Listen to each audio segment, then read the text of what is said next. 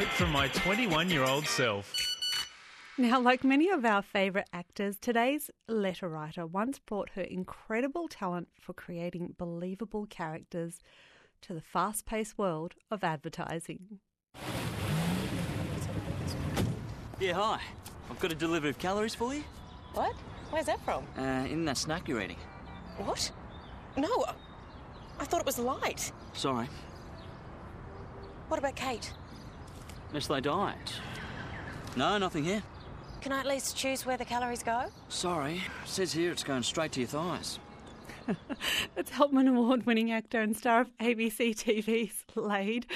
Alison Bell, hello. Hello, one of my finest roles. Do you know what? That ad was so it, it's had such a cut through that line. It's going straight to your thighs.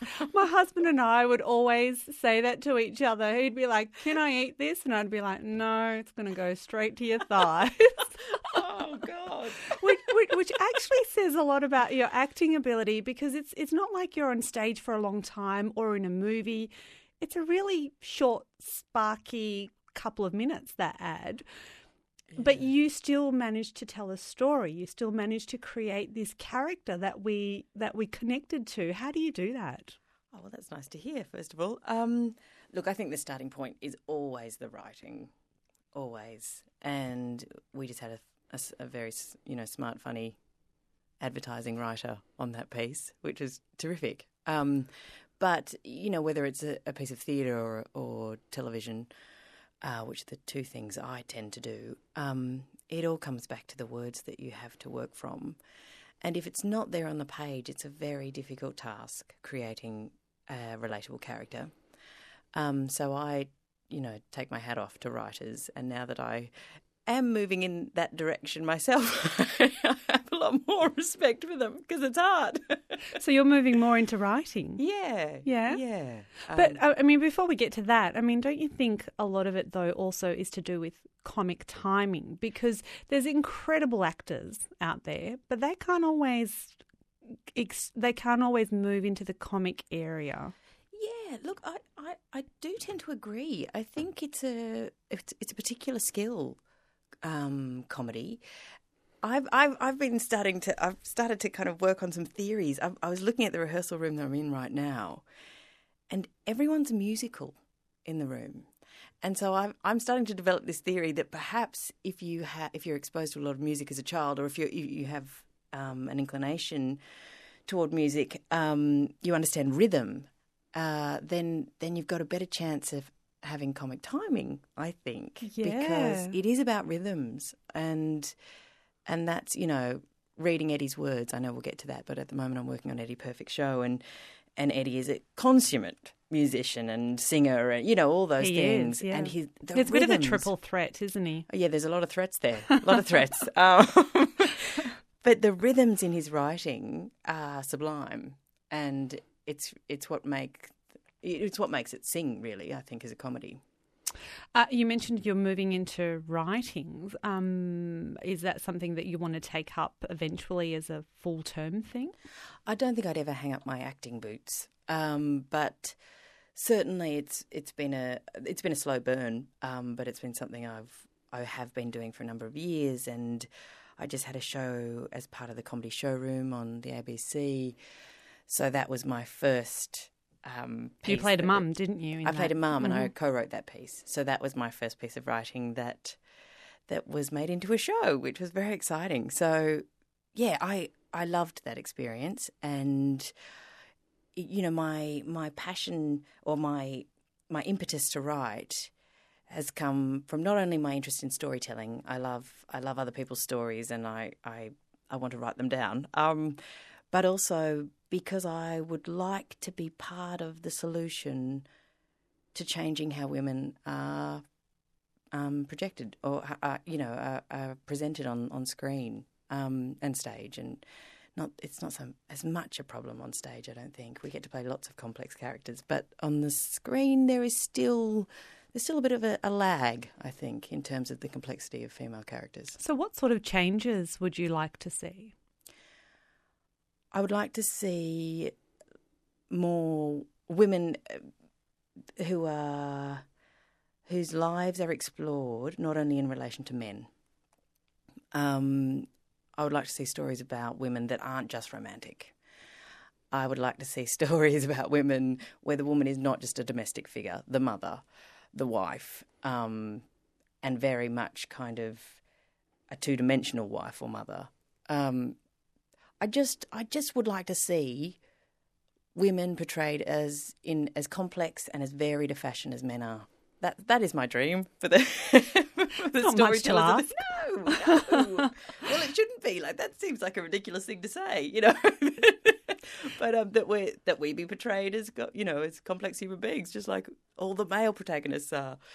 Um, yeah, but I- warts, warts and all, and we're not, you know, right. we're not perfect. that's we, right. Yeah. yeah. I mean, one of your characters that um, stood out for me was your character in Laid. Um, it was just such an extraordinary role. I just loved how everyone that you slept with died. it was so dark. It was. Um, but at the same time, so humorous. I looked forward to who you were going to kill the next week. That's great. is I mean, when when you're given a role like that, when you see it on paper for the first time, are you thinking like what are you thinking? How do you even prepare for a role like that? I don't know what it says about me, but when I read that the pilot, I think it was, or the or Ep one of Laid, I had an instant connection. I, I kind of there was something about uh, Hardy and Kirsty Fisher's writing that that really connected with me. I think it was it was a lot to do with the female friendship they wrote. Um, at that point, when that was was filmed and aired, there weren't a lot of those kind of female relationships on the screen. I really loved the dynamic. I loved how tired and world weary the friendship was, and yet how deep it was, and that that reminded me a lot of my own friendships. I also liked the comic tone. Uh, there was something about their rhythms that that I connected with, and um, it might have been the films that I grew up watching, or I don't know what it was. Maybe we shared that common history, um, myself and the writers. But I I just felt like I I understood Roo, the character, or I, I understood um, her comedy or something. I understood that clown. So I was really, you know, extremely excited when I read this role because it was unique and it was exciting, and I, you know, I felt like, wow, maybe this is one I could play. You felt at home. yeah, I did. On ABC Local Radio, this is the Sunday Sesh. I'm Sad Plishanamish, and I'm talking to Alison Bell, star of ABC TV's Laid, and soon to appear in The Beast in Sydney and Melbourne and Brisbane. That's Eddie Perfect's show. Now, we're going to hear a letter from your 21 year old self, but before we get there, let's talk about The Beast. Now, I've actually seen this theatre production, and it's one of those shows that it actually has stayed with me because uh, it was so confronting yet so clever and so humorous at the same time. A bit like laid really um, because it deals with a difficult topic but in such a engaging humorous way. There's there's these lines that I still quote. I can't repeat them on radio of course. Um, in being in, in a production like that, I mean, you're all there with Eddie Perfect, to- Toby Truslove, all, all those sorts of Very actors. people. Um, talk me through the process of um, working with the story like The Beast. Well, The Beast is about a group of, of people who move to the country and endeavour to live uh, a sustainable life, an ethical life, um, whatever that means. And and it's it is a satire. Um, Eddie's got a very clear target in mind. I think when he's writing this, of hypocrisy, really. Um, and- Hipsters. yeah. yes, perhaps. Um, but not limited to. Um, yeah. And it's, you know, he. Eddie is an extremely clever man. He's a very funny man. Uh, it has a lot of darkness. It's it's got a lot of taboo in it. Um, no one is safe. You know, my character actually, the character I play is He's probably the straight man and the most knowing and the most um, cynical of these people's motivations, but uh, she doesn't share their philosophy really. But um, but at the same time, she's not, oh, you know, an entirely good human. He, so that's good. That's good. That's good. This kind of has a go at everyone, um, which is fun. Um, Which is so realistic because we're all flawed. we are. No one's perfect. Indeed. And Eddie tells us so again in this, in a very funny manner. Um, but working in a room with those people is outrageous, to be honest. I have not laughed in a rehearsal room this much in my career, I don't think. I'm exhausted. I'm utterly exhausted from the sheer comedy of the folk around me every day. So everyone goes into rehearsals with sore ribs. Yeah. Yes. I actually came home from my first week of rehearsals with headaches, laughing headaches, because it's led by Simon Phillips. And if you've ever spoken, met Simon Phillips, who's one of our great directors, um, He used to He- be at the MTC, he correct? did. Yeah. Yes, Mm. yes. He was the artistic director for, there for a long time. Um, he's a very funny, very naughty human being, and he takes great delight in um, in ridiculing all of us all day uh, with with with, um, with great heart, of course, and. Um, so we just laugh. We laugh all day. You know, a combination, the combination of Eddie Perfect's words with that, with the team of actors that I get to spend every day with, and Simon at the helm, makes for a very fun ride. It must be such a privilege going to work every day and just having a good time. It is. It really is. Because it's not always like that. I just spoke about diplomacy earlier, but I'll, I'll tell you this much: it's sometimes tough going, and you know, like like a lot of creative endeavors, you know, you you they're not they're not it's not smooth sailing when you when you're doing something creative. You're going to hit some walls, and it's going to be tough, and you know, um, and some projects are really tough because of a combination of personalities, or because just because the material is really challenging. But then you get these dream rides where you just go to work and laugh and hope. Just cross. I'm just crossing my fingers that we've done enough work in between the laughing to make the show okay. But if we're laughing, I'm hoping that means the audience will be laughing later as well. I'm sure that it's uh, contagious. Hopefully, fingers crossed. Yes. Hey, Alison, let's get to your letter. I can't wait to hear it. Goodness me. Okay. Dear 21 year old self, this is a curious task. I'm writing to tell you a few things about your life, but they'll be few and in no particular order, and they'll be composed with less polish and eloquence than you'd hoped, for a number of reasons.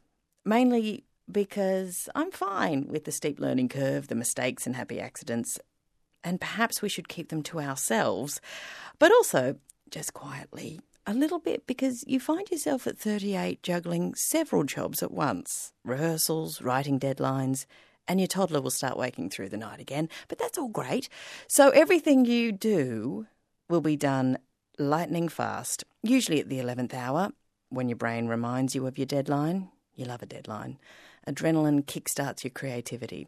So, that habit that you're in right now of writing essays through the night, driving like a madwoman to uni to hand them in just as the clock ticks over to 4 pm on the due date, that habit will stay with you. Maybe start this letter now, 21 year old self, and by the time you're asked to read it on the ABC, it might not be dreadful. You'll learn the benefits of redrafting again and again. You're in Ireland presently. How about that? Listen to the accents. They're great, aren't they? Enjoy your year. You will, but keep your eyes and ears open. Don't forget where you are. You're not home, you're in another country. The country whose history you loved learning about at uni. Don't stop reading the plaques, because you will, nor asking the locals their stories. Don't be shy, they love a chat. Yes, as you age, you become more like your dad and Clark Griswold from the vacation movies. But stories are everything. They'll become your life. Bring them home with you and hold on to them. Though they're vivid now, they will fade, poor aging brain. So turn your mind to the people and places you encounter here and wherever you travel, whenever you can. Because you'll travel a lot, you lucky bugger. You're in Ireland because you're taking time out to make a big decision.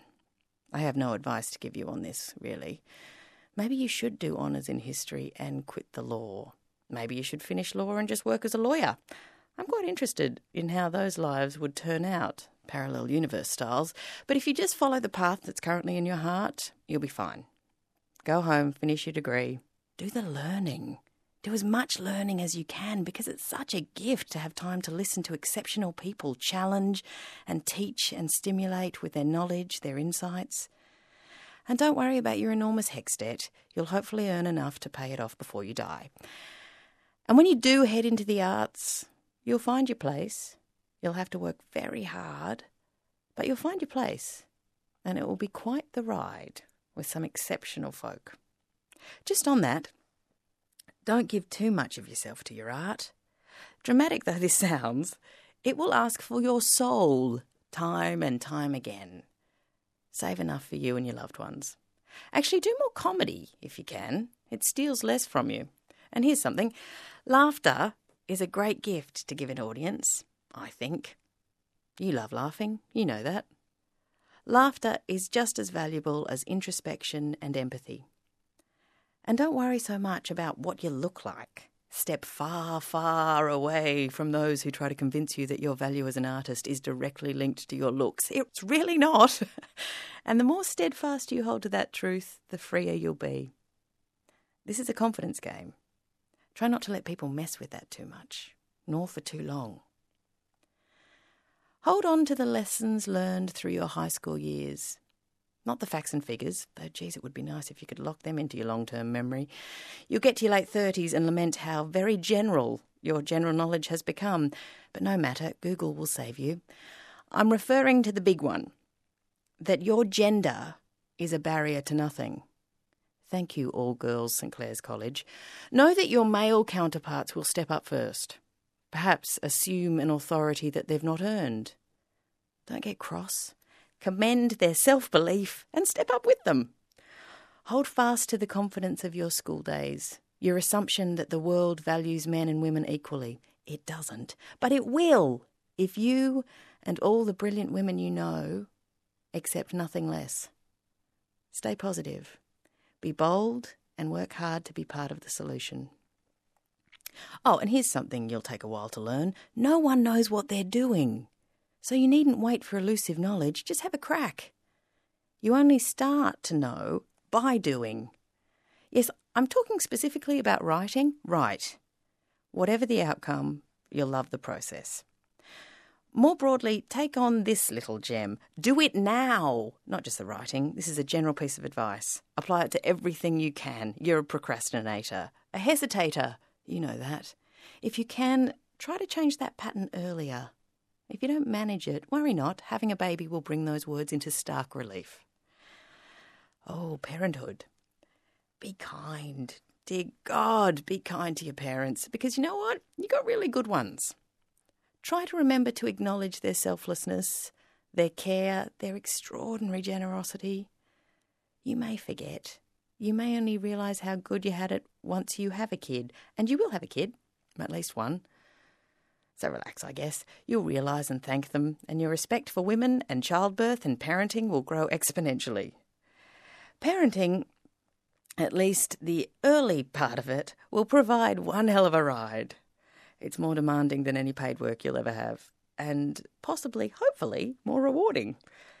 It will test you and stretch you and bring you to your knees like no character or writing gig can, but that's a good thing. It will motivate you in ways you didn't expect. You'll become strangely efficient, organised. You'll become a doer. High fives to that. And you'll get a good one. A smiley, friendly one. What a treat. Now, don't worry about missing out on tickets to Cloudstreet at the Dublin Festival this year. Yes, it's one of the greatest productions Australia will produce in your lifetime, but you'll see it back in Sydney. And you'll end up having a baby with the actor playing the baby in the show. Yes, yes, you will but you won't really remember him in his nappy costume. What you'll remember is yet another moment when theatre, when glorious storytelling, when art changed you, elevated you, did all the things it should do. Oh, and the guy in the nappy will turn out to be not only a great actor, but a truly brilliant human, so that's a win. That'll do, I think. Good luck. You'll need a bit of that. Now go about your living. P.S. Though you're not a betting woman, put whatever cash you have on Cathy Freeman winning gold at the 2000 Sydney Olympics. You'll win. Wow. I feel like clapping. you needn't. you really, you really, you really, gave this a lot of thought. Oh, did I? and I felt like Sometimes it was me writing the fact that you're a procrastinator, you leave deadlines to the last minute. It's like, wow, she's just connecting with me. well, I'm glad I'm not the only one. uh, there is something I picked up on. You you said don't give too much of your soul to the art. yeah. Have you have you stuck to that advice? Not really. Um, no, look, I've found in my career, uh, I, suppose listeners might know me best from from Laid and assume that I do a lot of comedy, but I don't actually, and I and I do a lot of pretty heavy tragedies. Most of my stage work, um, yeah, is very dramatic and quite often quite dark, and I find myself living these lives, these stories, these incidents over and over again, you know, for long seasons. And that does take a toll. It's not spoken about much, but it does take a toll. I have, again, many theories on now that we know a lot more about the brain about what what we actors do to our brain by kind of cementing those pathways, those those those responses um, that we that we take on or we we um, inhabit when we're playing other characters in horrific stories. I suppose if you're crying on stage every night, that can't be good for you. Yeah, no, I don't think it is, and yet I do it a lot.